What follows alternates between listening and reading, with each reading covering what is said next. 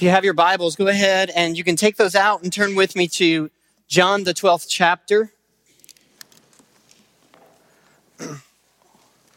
What's up? Y'all good? It's good to see everybody. Um, I mean, here on this earth, two weeks ago, I would have thought I would have seen you. Next time I would have seen you would have been in heaven. Um, I, and my Luann and I had the flu. I don't know how that happened that we both got it together. I will say this: I had it first and gave it to her. Um, but it's good to see you. And then last week we weren't here, and so this this sermon, like it's been a couple weeks since I preached. First of all, so there's even like, ah, do I remember how to preach? And then there's a part of it where this sermon's like a like a dry sponge. It's just been soaking soaking up more and more and more. So speaking of that, let me get my timer out. Uh, and I, have been editing it, cutting and adding and cutting and adding and cutting and adding. But it's such a rich text. In fact, before I read the text, let me just share with you what I think the main point of this text is. Um, I, I, was trying to summarize it, and, and this is like the best shot I got, even though it's, it's lengthy even right here. And um, maybe whenever um, we finish reading the text, um, Miss Julie, if you will, if you'll leave that up and let folks write that down because that'll guide you through this text, all right? Guide you through the sermon as well. It's this Jesus' death, and I think I should add resurrection there. Both Jesus' death and resurrection produces a diverse people who behold the glory of the cross, who serve him, serve Jesus by following Jesus, who have had their love affair with this present world broken by loving him supremely, and who are ultimately with him in heaven and honored by the Father. So, a lot there, but that's where we're going in just a short, um, I think, six verses. So, John chapter 12, we're going to start in verse number 20 and we will be looking um, and stopping at 26. Now, among those who went up to worship at the feast were some Greeks. So these came to Philip, who was from Bethsaida in Galilee, and asked him, Sir, we wish to see Jesus. Philip went and told Andrew. Andrew and Philip went and told Jesus. And Jesus answered them, The hour has come for the Son of Man to be glorified. Truly, truly, I say to you, unless a grain of wheat falls into the earth and dies, it remains alone.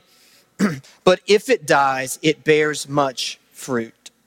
Whoever loves his life loses it, and whoever hates his life in this world will keep it for eternal life. If anyone serves me, he must follow me, and where I am, there will my servant be also.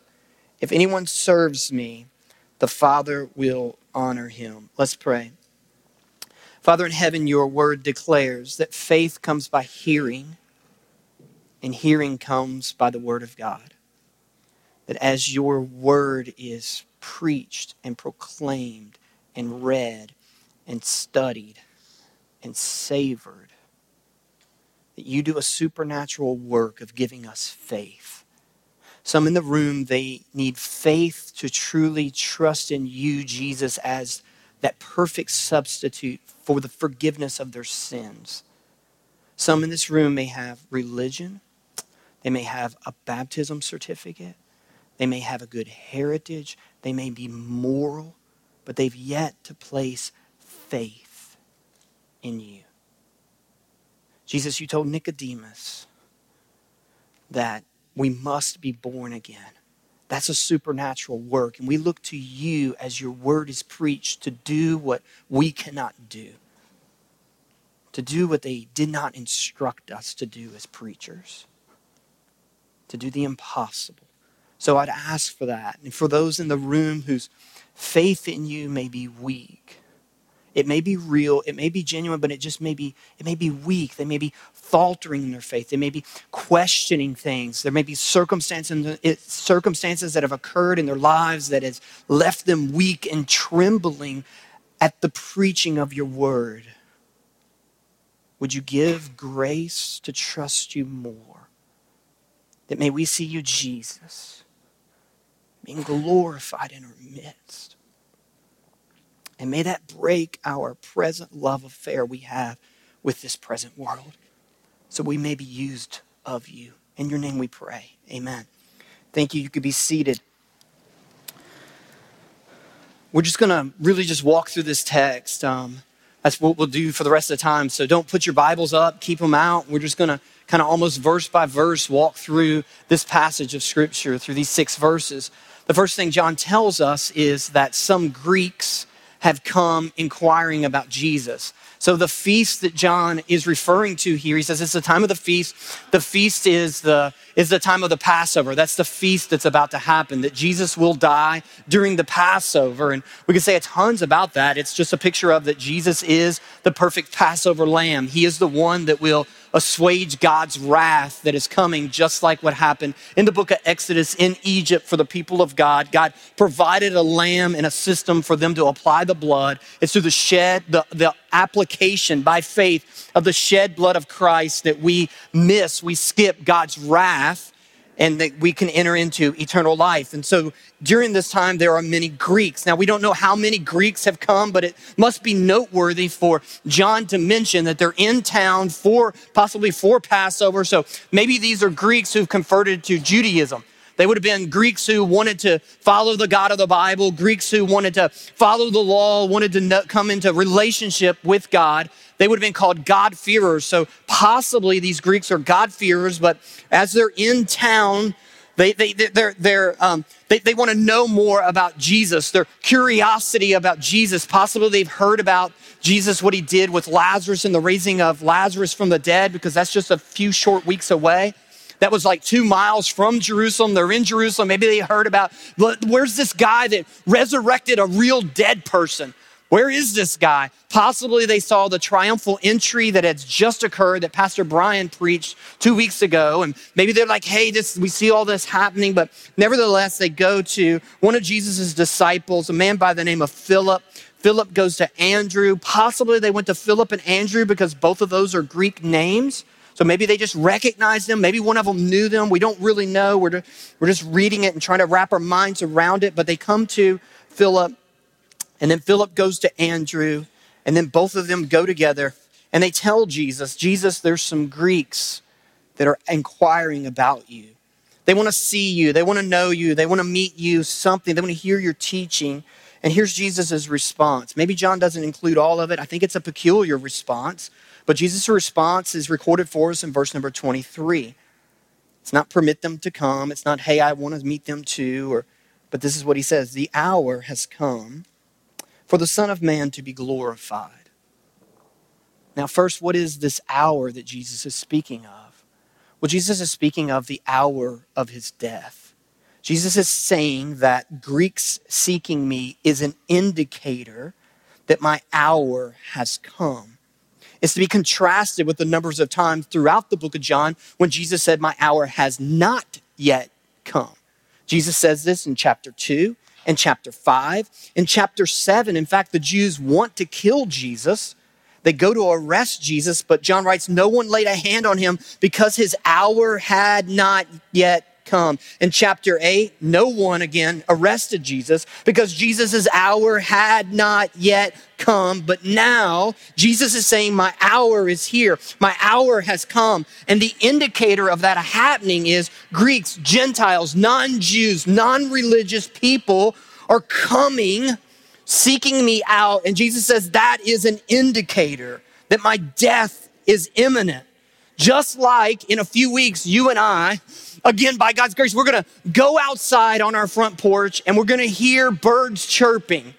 Right? Robins are to begin singing in the air. And for those of us in here, like I think all of us who are Christians who hate winter, we're to say, Praise the Lord, right? We're to look out into our flower beds or as we drive down the road and we're to see daffodils beginning to poke their heads up and we're to say, Praise the Lord. That gr- giant orange orb in the sky that's on fire, you know, has come out like once again for the month of January. It showed up today. Praise the Lord. It'll show up again in February and then towards late February. Early March is going to show up again. And the darkness is going to, we're going to, hey, praise the Lord that spring is upon us. Even though spring will not yet be here, but the signs of the times of spring coming. And Jesus says it's the same thing that's happening here. Greeks, non Jews, coming and seeking me out, asking questions about me, that that is an indicator that my hour has come, the time of my death has come. That it seems like just a, a benign thing, a small thing that these Greeks are seeking Jesus out. But what Jesus is saying here, no, no, no. This is a pivotal moment in my life and in my ministry that's about to come.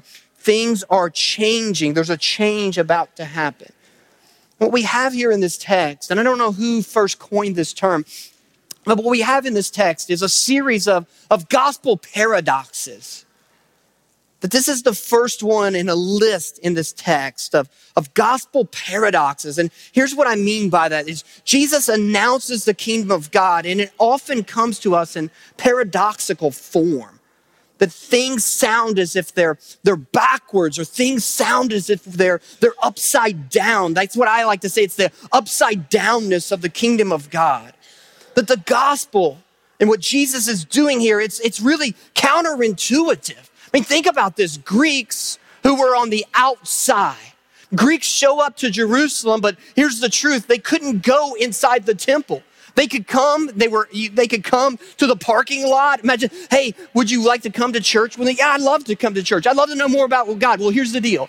Because of your heritage, because of who you are, you can come to church, but you got to stay in the parking lot. You can't come inside the building. That's the way Greeks were. They could show up to the temple, but the first gate that you entered into was the, the court of the Gentiles, and that's as far as they could go. There was another series of gates, and then you got inside the temple. Then inside the temple, there's another section, and so it's all of these little sections. But the first section on the first wall is a huge do not enter sign to Greeks. And so you have those who are on the outside. They're on the outside religiously, they're on the outside morally, they're on the outside racially, and those folks on the outside are seeking Jesus. And the religious jokers, the ones who think they've got it all together, the ones who should know God, should know His law, should know His word, should know the prophecies, know all those things, the guys on the inside, well, they're plotting and scheming on how to kill Jesus. And so this is the first gospel paradox we have.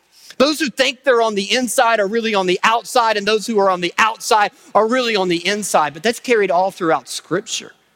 In fact, you may be here today. That's a good news and good word for you. You may be here today and you may think, like, you don't know what I've done, Pastor. You don't know what my past is like. You don't know the things that I've thought, the things that I've saw, the things that I've done with my very hand. Maybe I'm on the outside of God. And what God's saying is, no, no, no, no, no. You know who's on the outside? The self righteous. Those who recognize their sinfulness and their fallenness, those are the ones who are on the inside. Those who really want to know Jesus and seek Jesus, those are on the ones on the inside. And in fact, what we have in Jesus is Jesus is the one who will open up a way that whosoever will can come to Christ. It's no longer who can come is based upon your heritage or your past. some of you come from a long line of outlaws and irreligious people. And maybe you're the first in a new line that God's raising up of Christians and religious people. And by God's grace, I can look at, I talk about my grandfather, my, my parents, my grandfather, and I tell you stories often about them. But, but for me, Christianity and my family, it really began with my grandfather. He was the one that was converted, and then my grandfather went and witnessed to his uncles, to his own father to his mother, saw them saved, baptized, and a heritage began with my grandfather's obedience. And maybe that could be your story. Before that, it's outlaws. Now, that's on my mom's side of the family. On my dad's side of the family, it's all outlaws. Still to this day, pretty much all outlaws. But listen, it begins. Where does it begin? It begins with one act of faith in Christ, one step of obedience, of believing and trusting. And maybe that's you. Don't ever think, hey, I'm on the outside and it's forever to be on the outside. No, no, no, no, no, no, no. That's not how God works. Again, He's working things that are upside down. He's inviting those on the outside. In fact, we see this all through Scripture, these, these gospel paradoxes, all through the Gospels of Jesus. And this is what Jesus teaches. Here's my economy. It's so counterintuitive to what we know. My economy is this that the way up is to go down. And that's what Jesus does with his very own life. Jesus is showing us that the way upward is to go down. We see that in his incarnation. We see that in his life. We see that in where he's born, where he does ministry. We see that over and over and over and over again in Jesus' life. Is the way up is to go down. It's to choose humility. It's the way to glory is through suffering. That the way to be found is first you must know that you're lost. that the way to be great is to serve. That in order to be first, you have to be last. In order to gain all, you must give up all. In order to bear fruit, you must die. In order to keep your life, you must hate your life and let go of your life. And that's what's happening in this text. It's a series of gospel paradoxes. In fact, we see it in, even in this parable.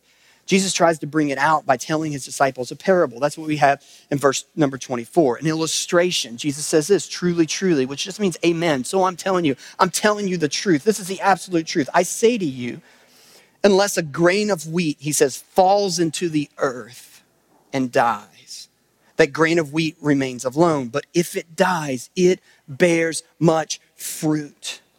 The parable is actually pretty simple.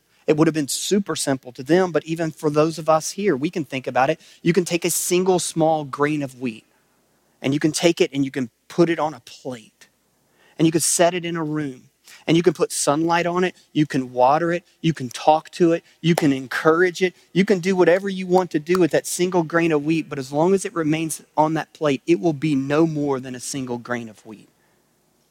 But if you take that same single grain of wheat and you bury it into the ground. And that grain of wheat dies. That is, the outer husk around it withers away and dies. What happens to that grain of wheat is it begins to produce new life. A sprout shoots off of it, roots begin to grow deep. The, the shoot comes up and becomes a sprout, and then the sprout becomes a stalk, and then the stalk produces fruit. It bears fruit. And then you'll have a bunch of grains of wheat. The one single grain of wheat, when it falls into the ground, it multiplies and bears fruit and produces a bunch of grains of wheat. And what Jesus is saying is, this is an analogy for my very life and for my death. Jesus is telling his disciples that he will die, but it is through his death that new life will come. Through Jesus' death, fruit will come. Jesus is basically saying here, hey, look here hey, we can continue doing what we've been doing, guys. I can continue teaching what I've been teaching. I can continue producing miracles like I've been producing miracles. I can continue getting on the religious folks' nerves. We can continue doing what we were doing, but we will produce. I will produce. My life will produce no fruit until and unless it dies. No fruit, no harvest, no forgiveness of sins, no salvation, no people. That's the harvest. No people no fruit unless Jesus dies. And Jesus is preparing his disciples for his death. But look at how Jesus speaks of his death. Another gospel paradox. Look at verse number 23. Back up. We'll look at some more of this text. The hour has come, we've talked about that, for the Son of Man to be glorified. Look at how Jesus looks at his own, at his own death. It is to be glorified. Jesus is saying, My death on the cross is a picture, it's an, emblem of, of, of me being glorified, of, of glory. That the gospel itself is a very paradox in and of itself. I mean, we use that word gospel, but what do we mean by gospel? Well, here's what we mean it simply means good news. But the picture used in the scriptures when it speaks of this good news is the story of a messenger coming from the battlefield back to the home city in order to make an announcement, in order to tell news of what's occurring on the battlefield. And so as he would come, if he would have a scroll in his hand and he'd be waving it, and if he would be yelling, good news, good news, good news, then guess what that means that's happening on the battlefield? We're winning, right? Not that we're losing. Eh, hey, we're losing. We're getting debt. That's not good news. But he would say, hey, we're winning. This is good news. Here is the good news. We are winning. But think about this. The gospel is an announcement of Jesus' death, of Jesus on the cross, that even in that, even in the cross of Christ, you have a, a paradox that seems upside down. It looks as if Jesus is losing. It looks as if sin has won, Satan has won, death has reigned, and yet it is the upside downness of the kingdom of God that it's through Jesus' suffering and through his death that God is triumphing over all of his foes, that our salvation is being purchased. How? By the death of Christ. And so it's good news. Jesus has died. How is that good news? It's good news because that's the wisdom of God. That's the plan that God has, has chosen. That Jesus is dying in our place. He's taking on our punishment. And that's what Jesus is saying. That all through Jesus' life, he has chosen humility. It's been a life of descent. We see it in his incarnation, him becoming human. And where is he born? My, my little girl, Saphira, she talks about, she wants to sing away in a manger. Actually, she sings away in a manger. And I'll say, Saphira, what's a manger? I want you to know what a manger is, girl. It's, is it a baby bed? No, daddy. What is it? Well, it's where horses eat. That's right. The king of the universe puts on flesh and comes to be one of us. And where is he born? In some small, remote town that nobody cares anything about, city of Bethlehem. It's in this town that Jesus is born, not in a, not in a, a, a not in a palace. But where's he born? He's born in a manger. He's born to royalty? No, no, no. He's born to a peasant family. Then when Mary shows up to make a sacrifice on behalf of Jesus, she, she offers doves. Like that's as low as, as you could get. Shows their poverty. His dad's a carpenter. Mom's a, basically a nobody all through Jesus' life. Jesus is in the outskirts, in the out nowhere. I mean, could you imagine if a friend came to you and said, You know, I, I, I, I found out I've got this horrible disease, I've got this sickness, this illness, but I found, a, I found a specialist. I found a doctor who's got a clinic in Polsgrove, Kentucky. Anybody, if you, you don't know where Polsgrove, Kentucky is? Let's just say it. You can't get there from here, right? Like you, you, like you can, but you, it's, it's on the other side of Bald Knob, right? It's way, way out there. If you're from Polsgrove, like, welcome. You know, we're glad you're here. You drove all the way in. You flew all the way in. You, you rode horses all the way in. We're glad that you're here. But that's equivalent to what Nazareth was. This is where Jesus would take up his ministry, is 70 miles from the capital city of Jerusalem. Jesus is constantly choosing humility time and time and time again in his ministry. He doesn't go into Jerusalem and choose disciples of the, the smartest and the brightest, the ones that have graduated. No, actually, he grabs fishermen and tax collectors, flunkies, ones who couldn't make it. Jesus personally chooses those men to follow him. And then what does his ministry look like? Is it a ministry of, I mean, he had that for one day. A couple last, you know, two weeks ago, one day whenever he comes in for the triumphal entry. But other than, other than that, it's humility, humility, humility. Jesus chooses. Jesus, in a few weeks, we'll look at it. Jesus is going to take off his outer garments and Jesus is going to wrap a servant's towel around his waist and he's going to bend down and he's going to wash those disciples' nasty feet as a picture of Jesus' humility. And then Jesus will go He'll be he'll go into a garden and he'll pray, Father, not my will be done, but your will be done. And he'll be arrested and betrayed and beaten and put on a cross. But what Jesus is saying here, it's at the point of the cross that all that humility junk goes on the wayside. Brother Joe Buckner's got a saying. I never heard it until I met Joe, but he, he says Tommy rot. Right? He said, What's all this Tommy rot we got going on in here? And I think it just means rubbish, is what it means. And what, in the words of Brother Joe Buckner, the Tommy rot stops at the cross.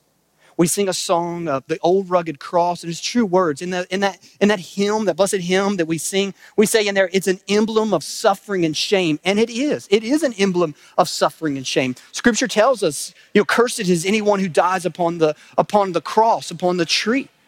But Jesus will refer to the cross next week when we get there. He'll say, when the Son of Man is lifted up. That when the Romans nailed Jesus to a cross, they lifted him up as a picture of suffering, as a picture of shame. They lifted Jesus up, probably buck naked, lifted him up some, you know, maybe 10 feet up in the air as an emblem of to say, hey, you cross us, you double cross us, this is what you get. They lifted him up as an intimidation factor. But when Jesus says, when the Son of Man is lifted up, he's referring to the cross, but he's not referring to a picture of suffering and shame. He's re- referring to a picture of glory. That for those of us who have been born again, that we see the cross. What we see on the cross is we see a picture of God's glory on display. That it's in the cross, it's on the cross that Jesus is the Son of Man. Like he refers to himself here as the Son of Man.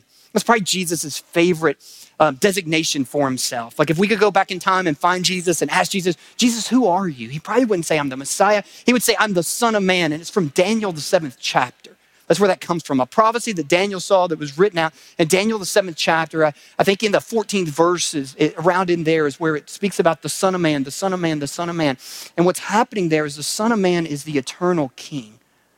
That at the point of cross, at the cross, Jesus is displaying, he's showing, he's putting his glory on display to say, I am the Son of Man. And what happens after the cross is no more humility. From the point of the cross and for the rest of eternity, it is nothing but glory for Jesus.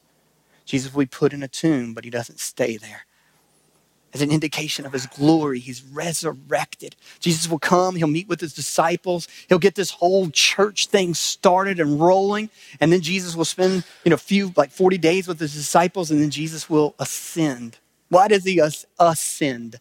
I said this a few weeks ago and it said like people, you said Jesus sinned. No, I'm not saying Jesus sinned. I'm saying Jesus will ascend. He will go up he will go into glory. Is where Jesus, into heaven is where, where Jesus goes. And then what follows there is Jesus' coronation.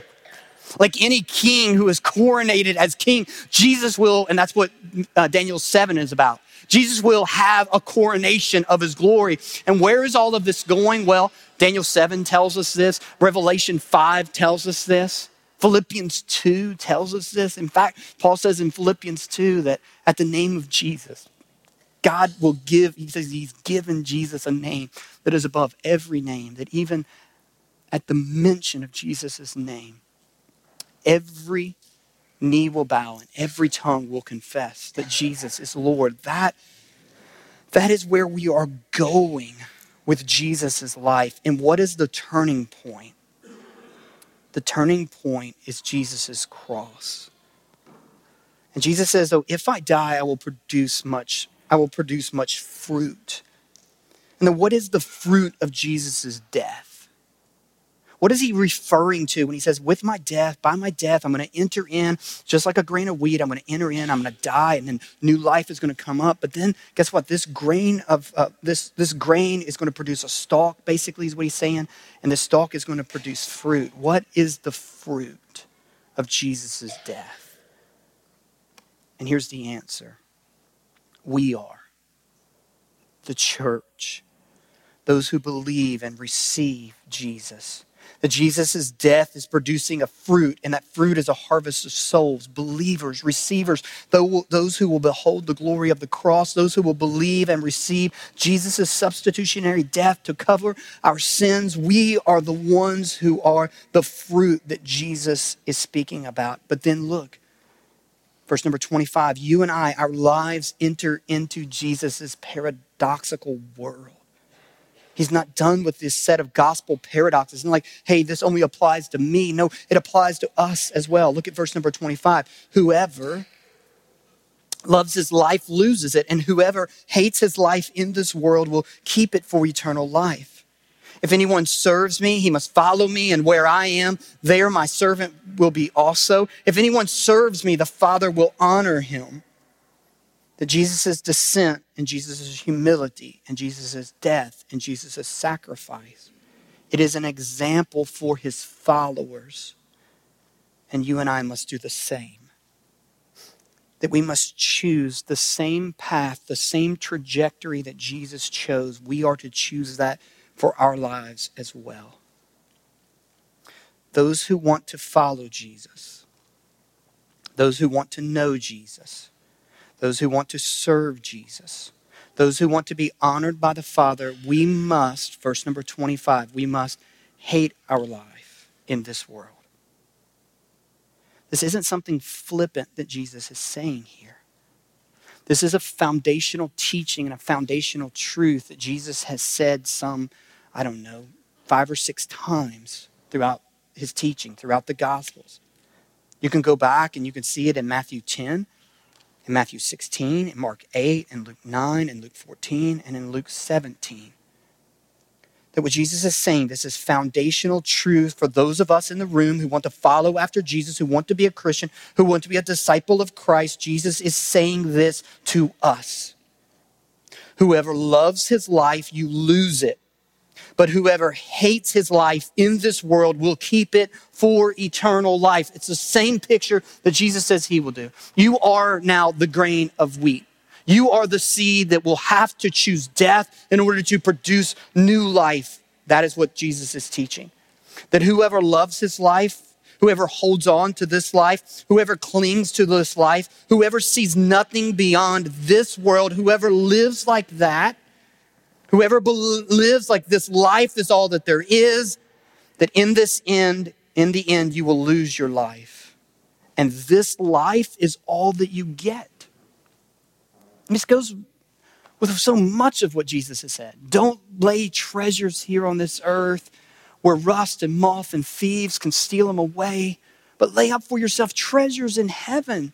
It's the same thing Jesus is saying here. It's the same encouragement he's giving here. There was a, there was a book written several years ago uh, called Your Best Life Now by Joel Osteen. Um, maybe some of you read it. I'll be honest, I, I haven't read it.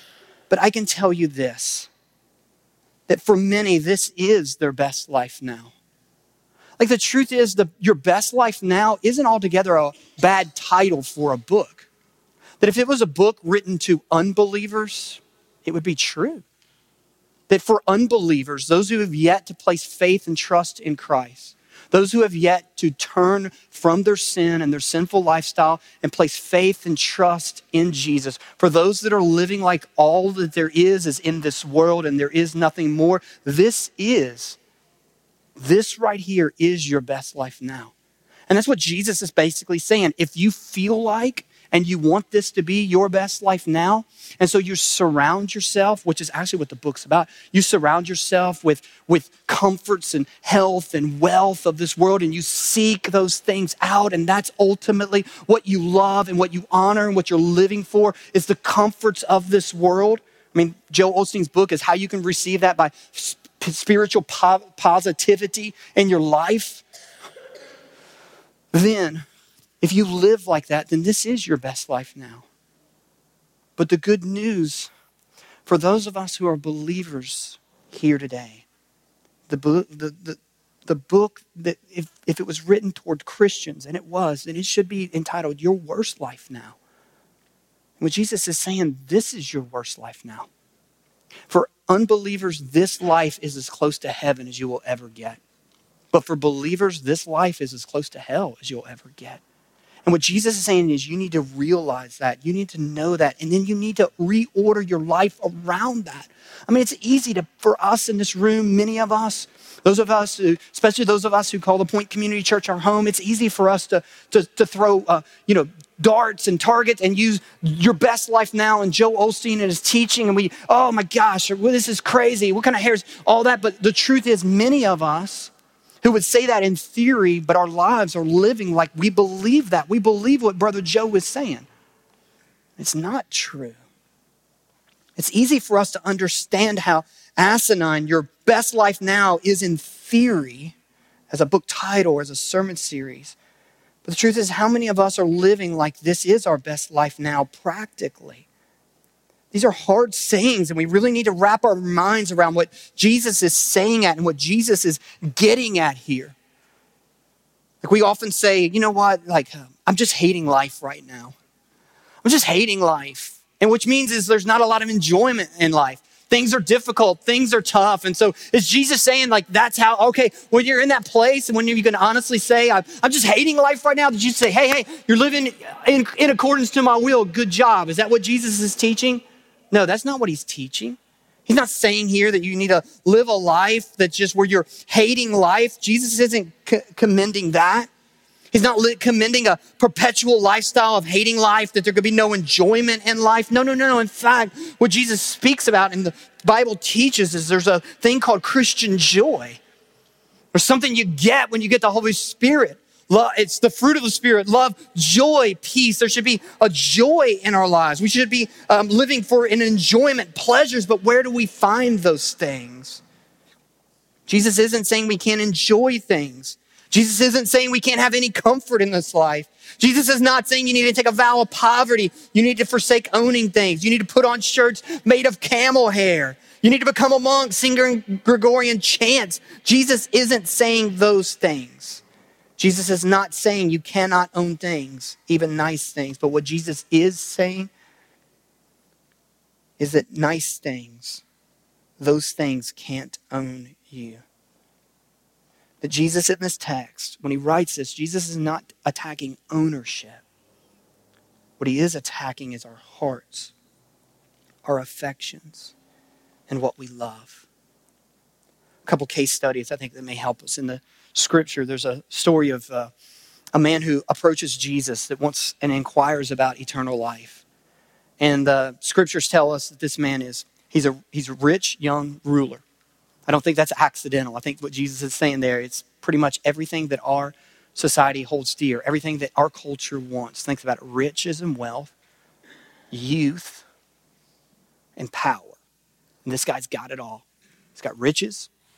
He's, he's young, which those of us who've gotten a little older, we know how, how futile that is. But nevertheless, he's young. He's got his youth. He's in his prime. He feels good. He's not sick. He's young.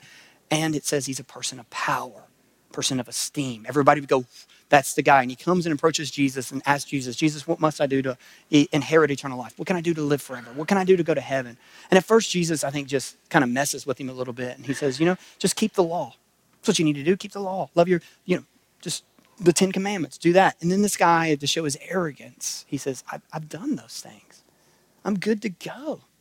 Like, and yet there's something broken inside him. I'm, I'm moral.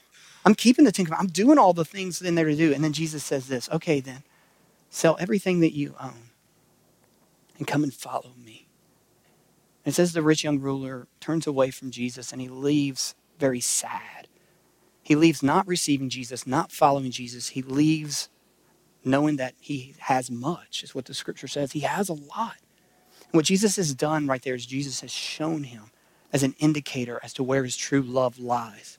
It doesn't lie in following Jesus, knowing Jesus, coming and being a part of what Jesus is doing, but it, his love, his affections, what he feels the closest to, what brings him comfort, what brings him joy is the things that he owns, the things that are in this life. I think that is what Jesus is saying here. That's the word for us. Is there's no problem with you owning things, but don't let your things, don't let your stuff own you. Don't let it own you. There's another place in Scripture where the Apostle Paul is, um, he has a missionary band that he travels with. And at one place he speaks about a, uh, a man who is with Paul named Demas. And Demas brings Paul great comfort. He travels with Paul. He's on the missionary journeys with Paul. But then as Paul pens uh, 2 Timothy, which is believed to be Paul's last book, Paul, very near to his death, Paul's writing Timothy. And as he writes Timothy, he says that I'm all alone. Even Demas has forsaken me. And this is why he says, Demas, who was in love with this present world, has forsaken me, turned away from me. Following Jesus has a cost. Loving your life in this world means living with this life only in view. You can live for yourself, and you can live for this world, and you can live for the things of this world. You can live ultimately for comfort, for gaining, for getting, for climbing, for acquiring, or you can live for Jesus. You can live to serve and to follow after Jesus, but you cannot live for both there is one that your heart will always prefer. And that is what love and hate means here. When Jesus says you can't love your life, you, you need to hate your life, hear what Jesus is meaning, not like a hatred, like we, we say, oh, I'm hating life now, or even like a, you know, we think about, oh my gosh, you know, peas, that's me. I hate peas. He's not speaking of it like that. What he's saying is there is there is going to be something that your heart prefers. And which is it? Does your heart prefer the things of this world, the promises that this world gets, acquiring and having and getting, or does your heart prefer me and obedience to me and knowing me and fellowship with me and on and on and on that goes? Does it prefer the things of this world or does it prefer Jesus and the things of his kingdom. And now here's the deal the cross of Christ frees us to be honest with our own hearts. That you and I living here in Frankfort, Kentucky in 2019, every one of us, our natural inclination is towards the things of this world that I think probably very few of us, there are some in this room who could say, you know what? No, my heart has been retrained. My mind has been renewed to the point where I don't long for the things of this earth. I don't long for the things. I, I do ultimately long for Jesus, that every one of us, I think, have to be honest with ourselves to say, and the cross frees us. I mean, the cross is a picture to say, like, you don't get it all correct. You don't get it right. And it frees us to be very, very honest with ourselves to say, like, Jesus, if left to myself, I'll choose the things of this world. And I get caught up in the things of this world. I get caught up living for the here and the now and the comforts and the pleasures of this world. And sometimes I, I put your things on the back burner. Sometimes I get caught up, as Paul talks about. There's a, there's a pattern of this world that we conform ourselves to. That's why Paul writes like in, what is it, uh, Romans the 12th chapter, do not be conformed any longer to the pattern of this world. There is a pattern to this world. that Every one of us, we, we live and we breathe and we eat and we sleep and we listen and we watch and we get included into the conformity. We get conformed, right? Pressed into a little cookie cutter of this world. But then what's he say? But be you transformed. And how do you get transformed? You get transformed by the renewal of your mind. Your mind is being, being constantly renewed, which brings me to my last point, which is, well, actually, three points, but I'll go quickly. How can we have our minds renewed to the point where we're no longer being conformed to the pattern of this world? What instrument is, is Jesus using? See, Jesus isn't just our example. Jesus isn't just saying to us, although he's saying to us, follow my example by choosing loneliness and death and isolation. Like humility, follow me in this example where you're giving it away in order to gain it all where you're letting go of the pleasures and comforts of this life in order to have a greater life, where you embrace suffering as an emblem of God's glory, saying like, hey, my suffering, it matters. And I'm to utilize it so that God could be glorified in it. And how is God glorified in your suffering? It's when you're content in your suffering. It's when you can say, like, blessed be his name. He gives and he takes away, but blessed be his name. But Jesus isn't just our example in how to do it. You know, like, hey, kids, I want to teach you how to ride a bike. Watch dad ride a bike. Okay, now here's your bikes, go and ride it. Like, he doesn't do that. How good is that? No, you need somebody to put you on the bike and to hold the bike up and training wheels and move you along the way. And Jesus is the same thing. Jesus is both our example as well as Jesus is both the, the means by which we can acquire this. And when Jesus ascends into heaven, he doesn't just leave us here powerless. He doesn't just leave us with his word, although his word is real and true and powerful.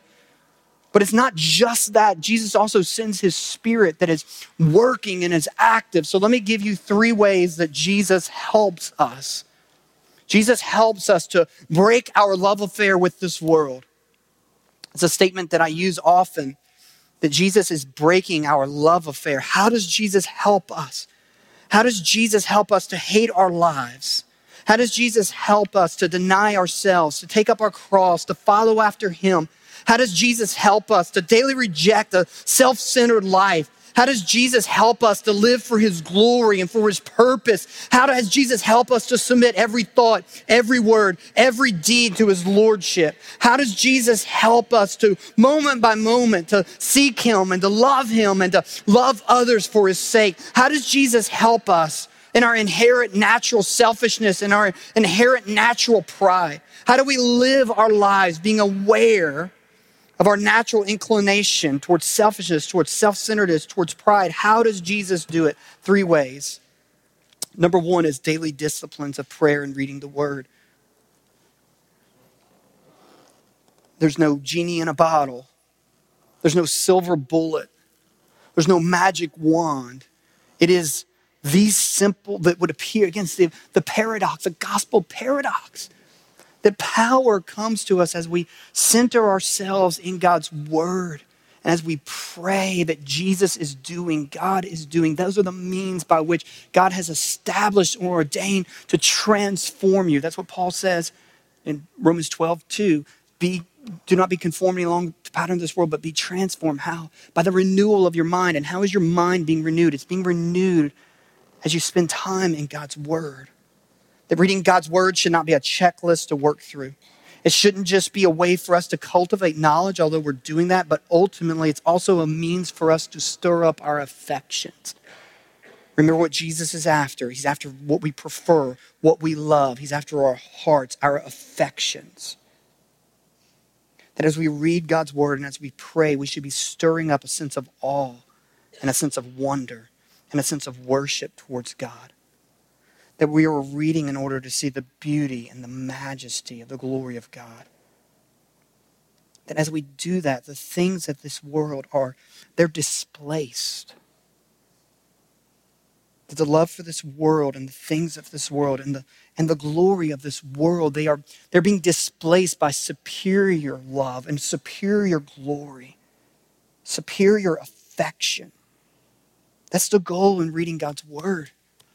As we read and we pray and we study, the goal is to spend time with Jesus in those places and letting the real, powerful Jesus, by, the, by his presence, by his spirit, change us, mold us, shape us. Number one, it's the daily discipline of prayer, reading the word. It will not happen apart from that. Number two, it's in serving and in giving. These are great disciplines that break our selfishness that you and I should be in the habit of, of giving, giving a portion of our income to spiritual endeavors. There should be a level of sacrifice in our giving. That is a good thing. It's a good thing. It's a painful thing, but it is a good thing for us to write a check and to give it towards spiritual things. That tension that you feel, oh, I want to do it, but I don't want to do it. I don't, um, oh, that's a good thing in your heart when you do it when you serve and uh, other people they get on my nerves. That's a good thing. It's breaking your selfish disposition. It means that god has established to break that. It's by serving. It's by giving. And number three it's through suffering. It's through suffering. Then in suffering you are reminded that this world is broken. That if all you have are the promises of this world then they are not much as Eric Reed said, he was the uh, camp count, he was the camp pastor at Crossings Camp for our students this year. He said this that many of us we have chosen we have chosen uh, heaven over hell. But few of us have chosen this earth, this world, right, over, over hell. Is that right? Yeah many of us have not or have cho- have not chosen heaven over this world. I'm sorry. Many of us have chosen naturally we say, yeah, I would choose heaven over hell, but few of us have chosen heaven over this world. That we still think everything we have is here found in this world. And how does God break that? He breaks that through personal suffering and the suffering of others, that we're reminded that this world holds very little for us, but Jesus holds it all.